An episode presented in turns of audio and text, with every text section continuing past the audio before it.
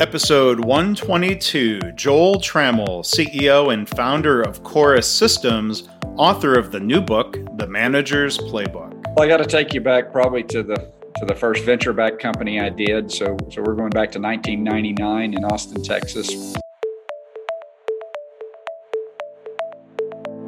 I'm Mark Graban. This is my favorite mistake. In this podcast, you'll hear business leaders and other really interesting people talking about their favorite mistakes. Because we all make mistakes, but what matters is learning from our mistakes instead of repeating them over and over again. So, this is the place for honest reflection and conversation, personal growth, and professional success. Visit our website at myfavoritemistakepodcast.com for links, show notes, and more, go to markgraban.com slash mistake122. Thanks for listening, and now on with the show.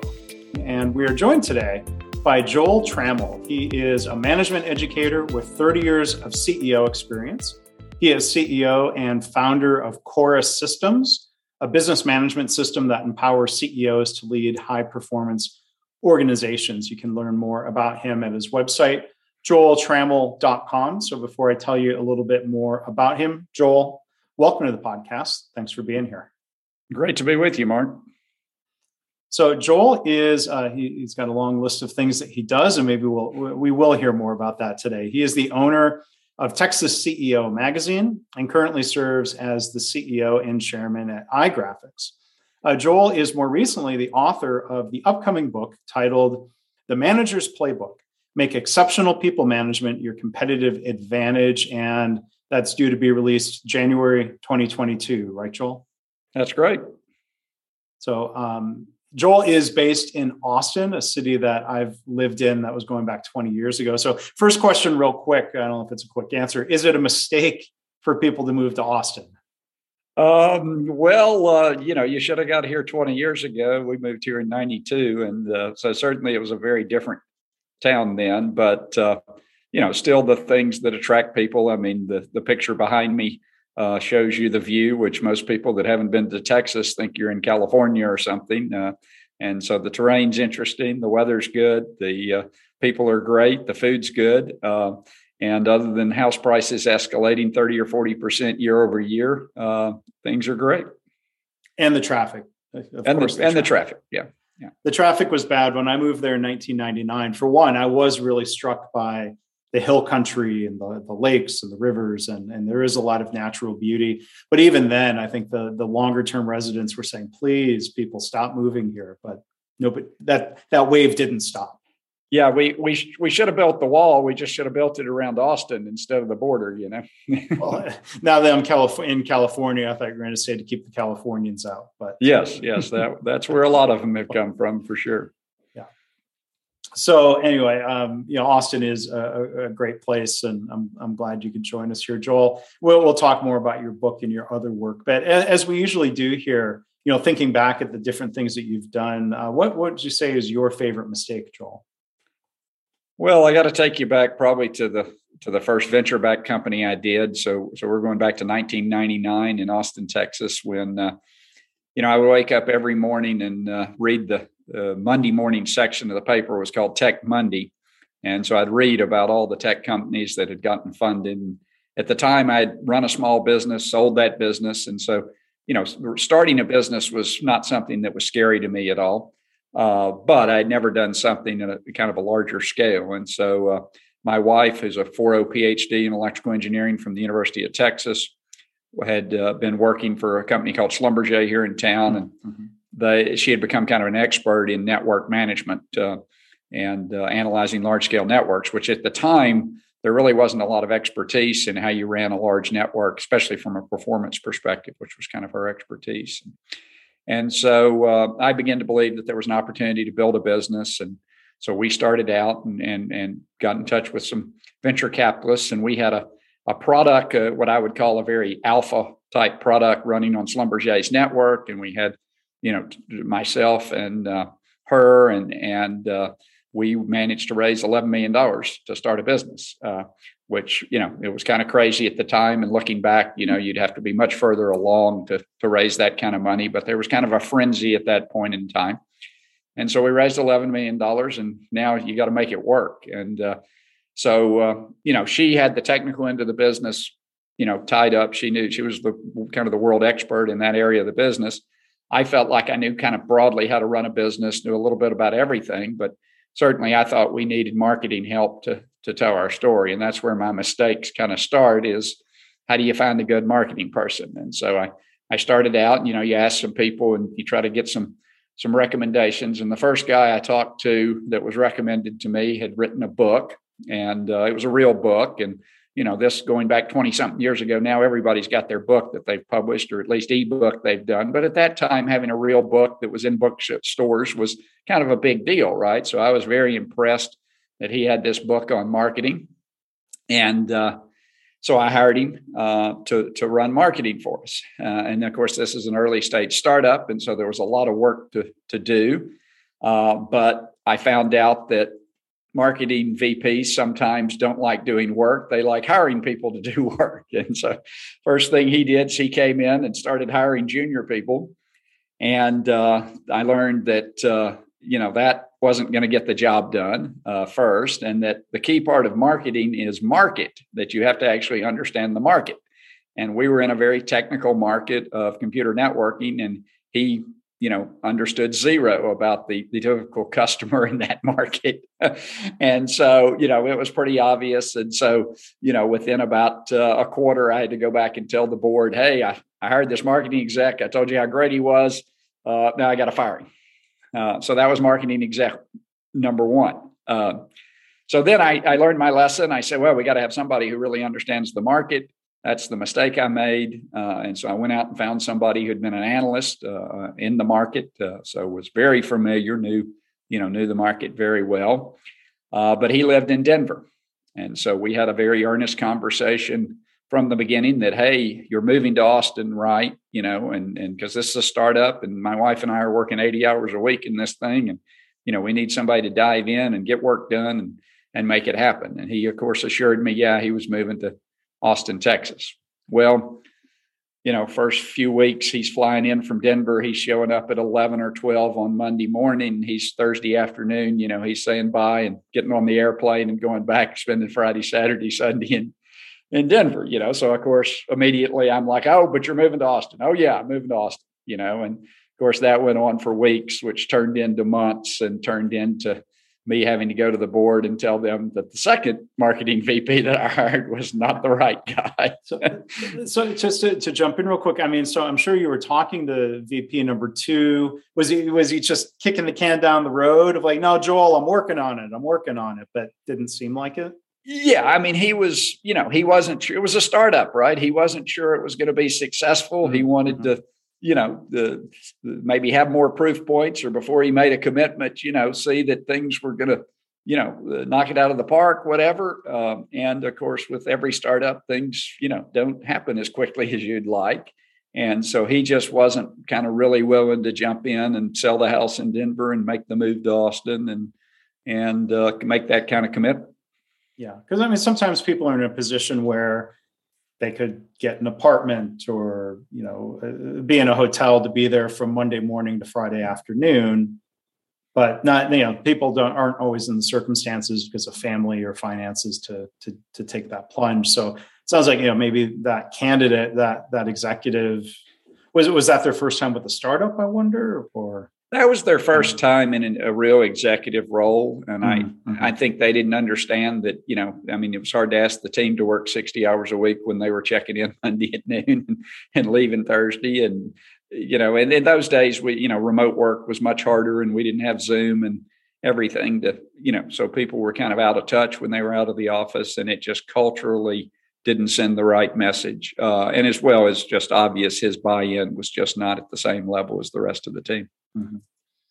So, how to go the third time? Was third time the charm? Third time was the charm. Uh, I found somebody that was from Austin that was out of the industry. Uh, they uh, actually, uh, I actually proposed to the board that uh, they could be CEO. They had, they were pretty senior executive who had a lot of experience, and went to the board and said, "Hey, I've got this guy, but he's kind of interested in the CEO role." The board said, "No, we, we're not interested in him as CEO, but if he wants to come in and as kind of an executive VP and run sales and marketing, you know, that's okay. And so uh, that's the deal we struck, and uh, he he was able to to you know stay with the company for a period of years and and uh, and, and, well into our very successful run uh, that we had with the organization, and so that worked. But uh, it took me three tries to to get a, a marketing VP and uh, and a couple of tries to get a sales VP as well. But that's probably a story for a different day. yeah, well, I'll tell you. I mean, I worked for. I, I joined a startup in Austin in we'll call it the beginning of 2001. Uh, venture backed. They had also raised like 10 or 11 million in the first round. Um, and like you said, very early stage. And marketing and sales was the biggest department of turnover area of turnover. A couple of different VPs, a couple different sales VPs, lots of sales people. Um, so you know, I'm curious, like what you were able to do as as you were into other companies to you know avoid the best you can um, hiring mistakes or trying to reduce the churn. Yeah so you know hiring for a startup particularly is is the hardest thing especially in those days you know i had no reputation. It's a little easier for me today to say you know point to successes and say don't you want to learn from somebody who's you know been there and done that but you know, I was a 35 year old kid basically who who had you know uh, just raised 11 million dollars, but that was about the only credential I had to my name at that point. And uh, so it's very tough. And and you know, I think most of the time startups hire too many executives and not enough uh, you know Indians, as the famous phrase, too many chiefs, not enough Indians.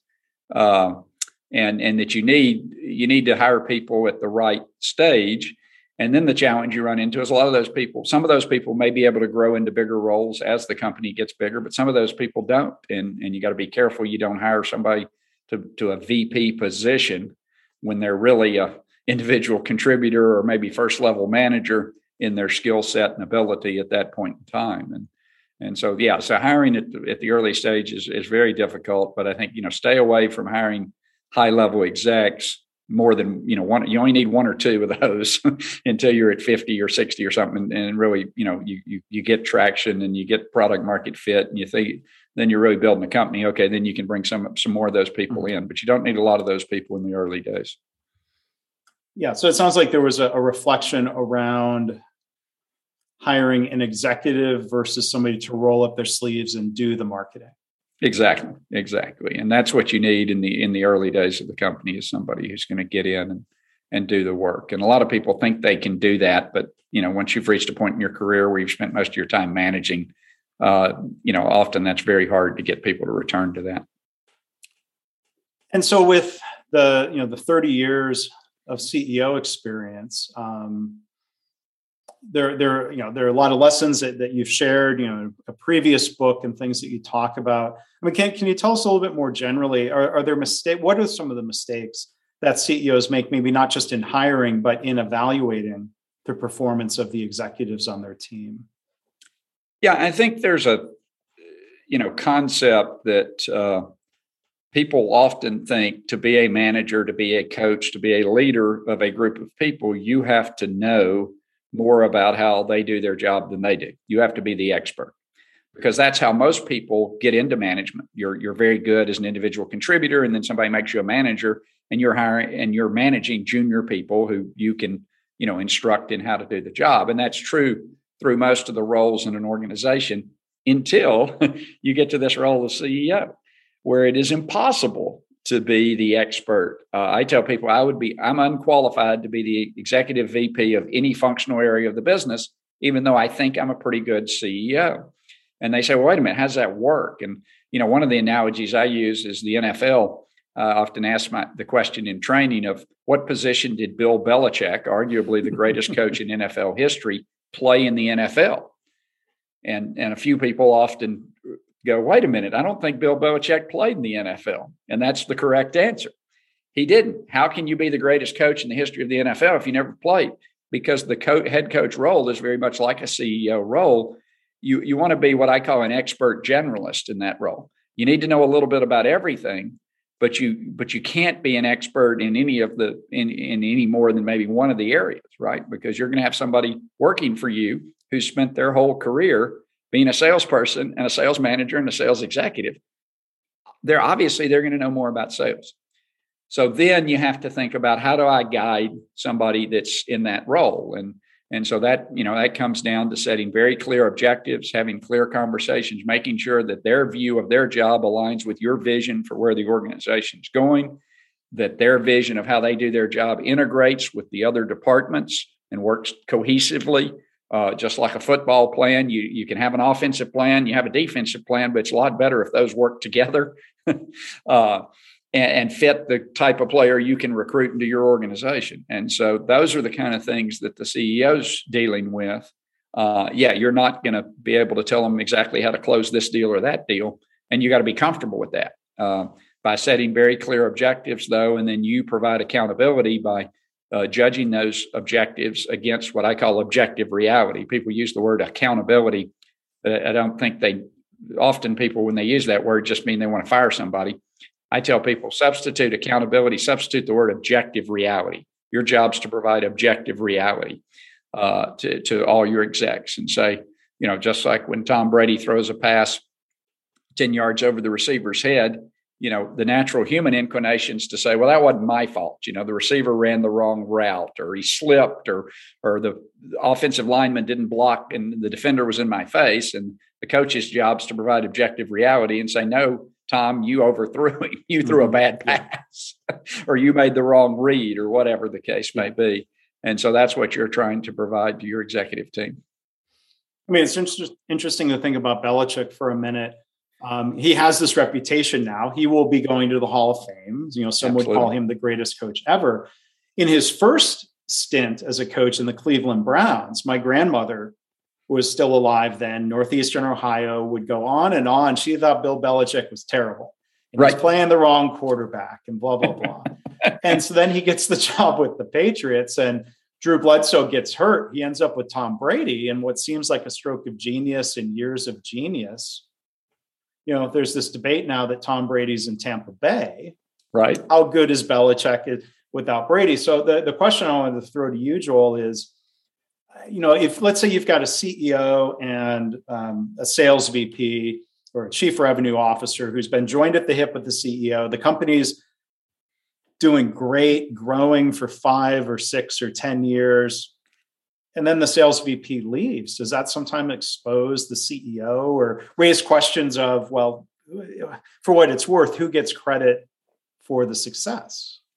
Yeah. So, I mean, you know, ultimately the CEO is responsible for the team he puts on the field. And so, you know, just like deciding on going with Brady, a sixth round draft pick who, you know, nobody else wanted because they could have had him much earlier. He was at least smart enough to pick him, right? Uh, and, and, then chose to go with him over a more experienced quarterback as, as soon as he showed promise. So you give the CEO credit for that uh, because uh, you know if he got the wrong quarterback, it was his fault as well. And so I think the same thing's true with uh, CEOs. Uh, you know, your executive team is absolutely critical, not just sales, but the whole executive team.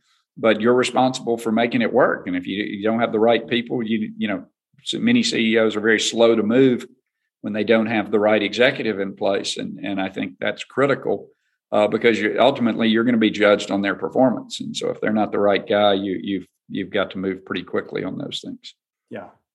Um, so I've got some other questions for you about your experience as, as CEO, but I, I, do have to ask, you know, how do you end up CEO of two companies at the same time? You know, Elon Musk is maybe, and maybe he's your neighbor now, but he's the, the most famous example these days, I think, of being CEO at Tesla and SpaceX. Um, Steve Jobs, I think, at one point was pulling that off between the company he I'm blanking out the company he had Next, been with before. Yeah, Next Computers and Apple. Right. When they brought him back. But how how did you end up in that situation, Joel? How do you manage that? Yeah, so um, you know, the, as you get older and get you know, the, on the investing side, often you you and, and, and board side, you often end up in CEO roles not through planning but through happenstance. So my last two CEO roles have been uh, because I was standing in the at the right place or the wrong place at the at the right time. I'm not sure which. Uh, so I, you know, I was CEO of a, a, public company called Black Box, and and there that happened because I was on the board. Uh, the company was struggling, and so the board comes to a decision to fire the CEO, but the company's struggling, and it's hard to find. Uh, you know, how are you going to find a CEO when the company owes the bank 165 million dollars and you've got turnover and all these issues and so, you know, you look around the boardroom and I was the only guy not collecting social security on the board. So I got voluntold that that was the, you know, that I could take it over. Right. Um, you know, and then uh, most recently, uh, iGrafx, I uh, took over and I've now, now left that position. We, we actually sold the company recent, very recently, but, but uh, I took over that company because my private equity firm that, uh, uh, that I ran and, and sat on the board of iGrafx, the, the, the, the CEO there decided to leave, told us he was leaving. And we were kind of in the midst of this transaction process. We, we thought we were going to sell the, the business. And so, again, bringing in a new CEO didn't make a lot of sense at that point in time. So I kind of jumped in and pinch hit for six months to get the company through a transaction. So, uh, yeah, sometimes you find yourself in, in these roles and you kind of got to do double duty. mm.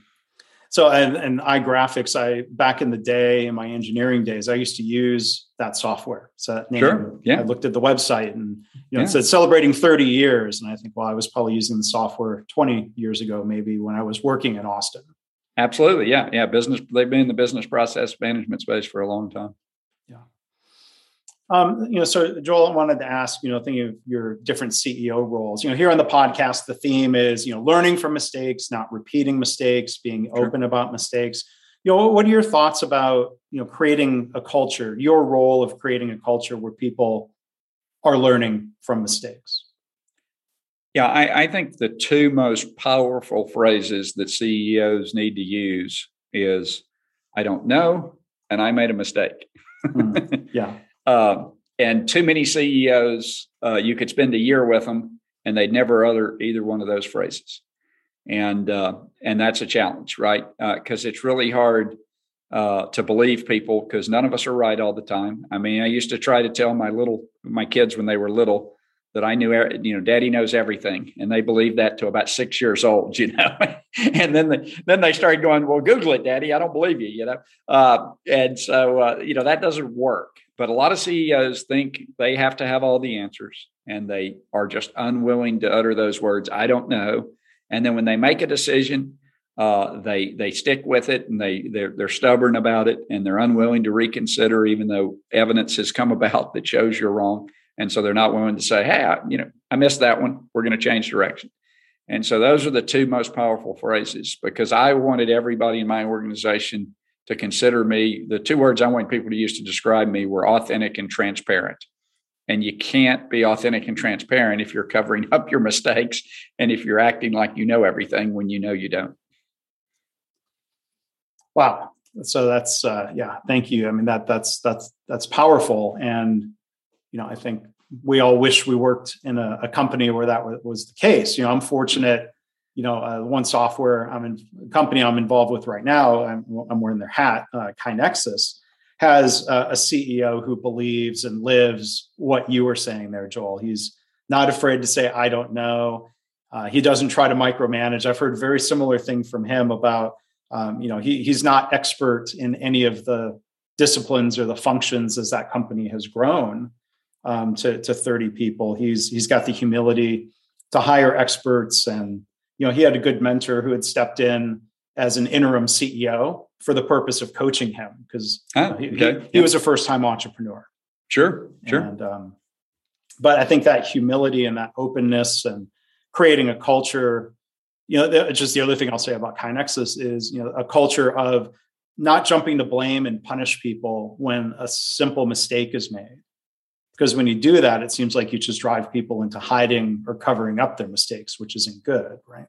Right absolutely yeah there's you know there's a great story uh, in the book uh, american icon about ford and how Alan Mulally over uh, you know turned around ford and without taking government money and and uh, you know he goes into the to the executive meeting each week and you know he asks people to rate their projects you know kind of red yellow green and the first week he goes in everybody around the whole boardroom's green and Ford's going to lose three and a half billion dollars in that quarter alone. yeah. you know, and his response is, "Boy, that's interesting," you know, and uh, until he broke through, and it took you know several weeks before somebody finally threw up a, a yellow and mentioned that they had a problem, and his first words out of his mouth were "Thank you." Now we have something to work with, and so that's what I coach CEOs: is anytime somebody brings a problem to you, the first words out of your mouth need to be "Thank you." Thank you for letting me know that we had a problem. Now let's talk about how we're going to solve it and who's who's going to go solve it. But uh, if you build that into your culture, that that pe- you thank people for bringing you problems, you'll find they start bringing you more and more problems, and they bring you problems when they're little problems, small fires, instead of after they've blown up and there's really no right. way to, to to solve the problem. Yeah, it's better to be told we're behind schedule earlier when there's a chance to adjust and get back on schedule until waiting until uh, it's late. I told you it was on schedule, but now, oops, that's right. not going to ship. Right. That's right. Exactly. Yeah. I, I mean, I, have heard that Mulally story. I believe, I'm pretty certain that the first executive to report yellow was Mark Fields, who then I believe ended up replacing Mulally as CEO. Yep, yep. So exactly, yeah. um, and ended up in Mulally's good graces for doing that. Yeah, and of course, everybody else was looking around the boardroom thinking there was an ejector button that Mulally was about to push, you know, because the culture was so toxic that you just didn't mm-hmm. bring problems up, and that's how you get in a situation where you're losing three and a half billion dollars. Yeah, well, and you know, Mulally was brought in, of course, from Boeing, and you know, so you know, question question for you, Joel. I mean, generally speaking, wh- when do you have to bring in an outsider to have a chance to shake up a culture? Yeah, that's that's a great question, and the whole question of how to hire CEOs is is not well not been that well explored, in my opinion. Most boards don't do it very often, so not a lot of expertise around doing it. But I think you know, in general, uh, I would love to have somebody in, from internal take over. Uh, and part of a good CEO job is preparing a transition plan uh, and always having that in place because you know the proverbial bus can hit anybody. Anything can happen. They can get a better offer. They can have a health issue whatever. Uh, so that you know that's a, a key board responsibility is there always should be discussions about is there anyone internally? What do we need to do to make the internal candidates more qualified so that they'd be in a better position? Um, so you know I, I much prefer doing internal because i know something uh, but a lot of times, uh, companies, especially the ones that aren't well run, get into trouble, and there is no person uh, because the CEO has not prepared transition, and the CEO was not very transparent in the way they ran the business, and so nobody kind of know. None of the internal people really have seen much of the business, um, and and that that's when you got to go outside. And then certainly there are times when you you know you events happen and you just need to change the culture. You need to change you know you're you're you're needing to push a change a significant change in the organization. And that's much more easily done from the outside than from the inside because it's very hard for an inside candidate to come in and you know try to you ask them you know they need to fire half the executive team or something. That that that's very difficult because these were their peers and and that, culturally that's very hard uh, to, to gain that credibility and do that quickly. So you know, it's kind of a general rule. If things are going well, I'd love to much prefer an inside candidate. If things are not going well, then I'm going to probably look more outside. So, um, one other question I want to ask this is sort of going back to, to hiring, whether it's um, hiring other executives or, or, team members for, for a startup. Um, you're, you're in Austin and you made reference to the phrase of, you know, keep Austin weird. well, a lot of times companies might not want to be weird or there, there's this phrase that's used you know they hire for fit. And does that exclude people? Is it a mistake to maybe keep out those who are weird or different who are quote unquote not a fit? What, what's your experience with this? Yeah you, you have to be um, careful about what that means what fit means. Um, and if you build a very strong culture, and you know, we can stay with the Bill Belichick analogy here. So, you know, New England Patriots very famous for taking players that fail on other teams that are the problem child, you know, or whatever, a troublemaker, whatever. And, you know, New England brings them into their organization and they perform wonderfully. They, you know, become an all pro, they win Super Bowls, whatever. Uh, and and the the reason that happens is because if you have a very strong culture your culture impacts the person if you have a weak culture, then these misfits impact your culture.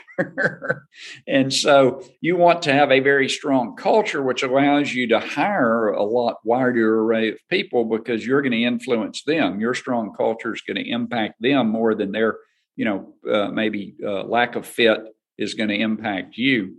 Uh, and and you know the tendency, of course, for all of us is to hire people that are like ourselves, and that's you know that can be ethnically, that can be personality wise. I mean, that's what I probably see in tech the most is the personality. Uh, a lot of us in tech are very, you know, uh, tech entrepreneurs, very driven, uh, very direct uh, kind of people, A type personalities. And, and so they tend to hire other A type personalities. And it's not a case of, uh, they don't want diversity they just don't understand. They think that's the reason they're successful is because of their personality so they everybody that's successful has their personality and that's just a you know misnomer. Uh, and it takes you know kind of all types of personalities to make the world go around. And as you grow an organization you're going to have to learn to deal with all types of personalities. So we spend a lot of time in our training talking about language to describe people so that you can even have this conversation about how to include all different personality types and that somebody that may be perceived to push back in your organization. There may just be somebody who's more risk averse than you are, and you're very risk tolerant, and you just need to understand they're going to need a week to get to that new idea, and you got to it in five minutes and we're willing to change the whole direction of the company. Some people aren't going to be comfortable with that. And if you know that ahead of time, though, you can give them a heads up a week ahead. Hey, we're going to go talk about this. Give them time to process and get there and uh, you know they can be just as productive as anybody else. I, back to Bill Belichick again. I forget if these were his comments somehow. It's how I'm remembering it, but there's the idea of putting 11 Tom Brady's on the field would not be a winning football team. yes, because you need clearly like fit for uh, a left tackle versus a running back. Tom Brady's not going to play either of those positions well, even though you might want players who have some of the characteristics or traits of Tom Brady, or somebody who can fit into a system seems to be important in business as well. Yeah, and and I mean just different roles, right? I mean a customer support person by nature needs to be much more people centric. A developer may, needs to be much more thing centric, right? I mean they're going to be um, and and that's just natural personality traits. Uh, but to build a successful and balanced organization, you need all of those. And if you hire just a bunch of developers and you know they have to do customer support, that doesn't work very well. you know, it, but but that's what you see in a lot of tech companies. You see, you know, the one I've dealt with, you know, has like 30 engineers and three other people, and I'm like, hey guys, you know, we might want to get some other types in here to kind of balance this out because our customers, you know, are going to be are not going to all be engineers. Or the people that doing support need to be different. The hr people need to be different. The accounting people maybe need to be different. Uh, and so understanding that uh, how you're different how you're unique and then therefore what other types you need is very important.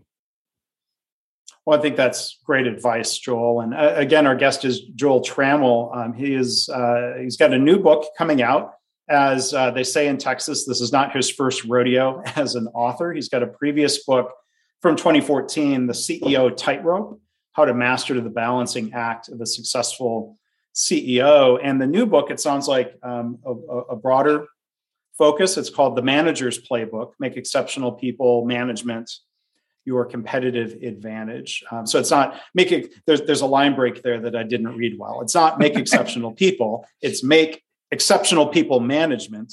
Yes. Your competitive advantage. Um, who i mean is the audience for this book managers at all level including a ceo yeah yes there is absolutely you know a management role uh, you know all the way up including the ceo that i think has been uh, neglected in many organizations viewed as not important. Uh, a lot of the business literature really focuses on leadership which is one component i would say of the management role but it's not the only component. We talk about three distinct components. We talk about management, which is making decisions about those things you control because of your position. We talk about leadership, influencing others to willingly follow. And then we talk about coaching, continuous process of making your team better. And uh, all three of those tools need to be engaged to be successful. And so that's what we talk about in the manager's playbook is you got to be careful. A lot of people only use one or more. They get into a management role and they think, wow, I get to make all the decisions now. And they just make decisions. then they wonder why nobody's following them and nobody's yeah. getting any better. Uh, you know, and, uh, and then some people are very leadership oriented and everybody likes them, is excited, but they don't make good decisions and nobody knows where we're going and uh, it, it, it, doesn't work as well. And so we believe you need kind of all, be able to apply all three of those tools to be a successful uh, manager in an organization. So, um, is the management piece the one that you think is most often missing? Is that why the focus on this book? Or yeah, it it it is missing or overused. It it often is either um, neglected. People just say, "I'm gonna," you know, I don't, I don't, I run by consensus. Is kind of a common approach these days, right? I, I don't make these decisions. We, we build a consensus, which to me is just the stupidest thing in the world. You know, like the quarterback going into the huddle and saying, "Okay, well, let's figure out what play. Who who want offensive lineman? What play do you want to run? Okay, wide receiver. Well, I mean, they don't have the view. You know, they're not the the the, the general on the field. They don't have the view of the whole situation. Well, and, and, and that, that, that takes time. The play clock would expire, and now you yes, got a delay yeah. penalty. Yes, exactly. And so, you know, somebody with a view of the overall field calls the play, and then mm-hmm. everybody executes accordingly. And and then the other thing I see, kind of the the inverse of that is the person who gets made a manager and thinks, oh, yes, now I get to make all the decisions, but that's all I have to do is make a decision, and everybody's just going to eagerly follow my direction. And uh, if you've had any experience in managing people, you know that that doesn't happen. Uh, they uh, uh, they they often will do what you ask them to do, but with you know far less enthusiasm than you need. And most of us managing people in knowledge worker categories, we need not just their physical engagement, but we need their mental and creative engagement. Mm-hmm. And the only mm-hmm. way you get that is is through you know exercising good leadership.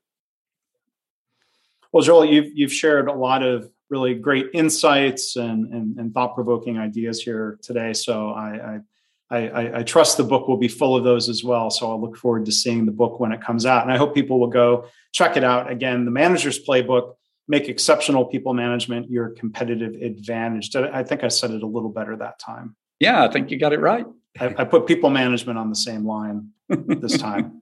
try to try try to avoid repeating that little mistake. But um, again, our guest has been Joel Trammell. Uh, Joel, you seem like a really busy guy, so thank you for uh, making the time to be a guest here today. Great to be with you, Mark. Well, thanks again to Joel for being our guest today. For a link to buy his book and more information about Joel and his work, you can go to markgraban.com slash mistake 122. As always, I want to thank you for listening. I hope this podcast inspires you to reflect on your own mistakes, how you can learn from them or turn them into a positive. I've had listeners tell me they started being more open and honest about mistakes in their work. And they're trying to create a workplace culture where it's safe to speak up about problems because that leads to more improvement and better business results. If you have feedback or a story to share, you can email me my favorite mistake podcast at gmail.com. And again, our website is myfavoritemistakepodcast.com.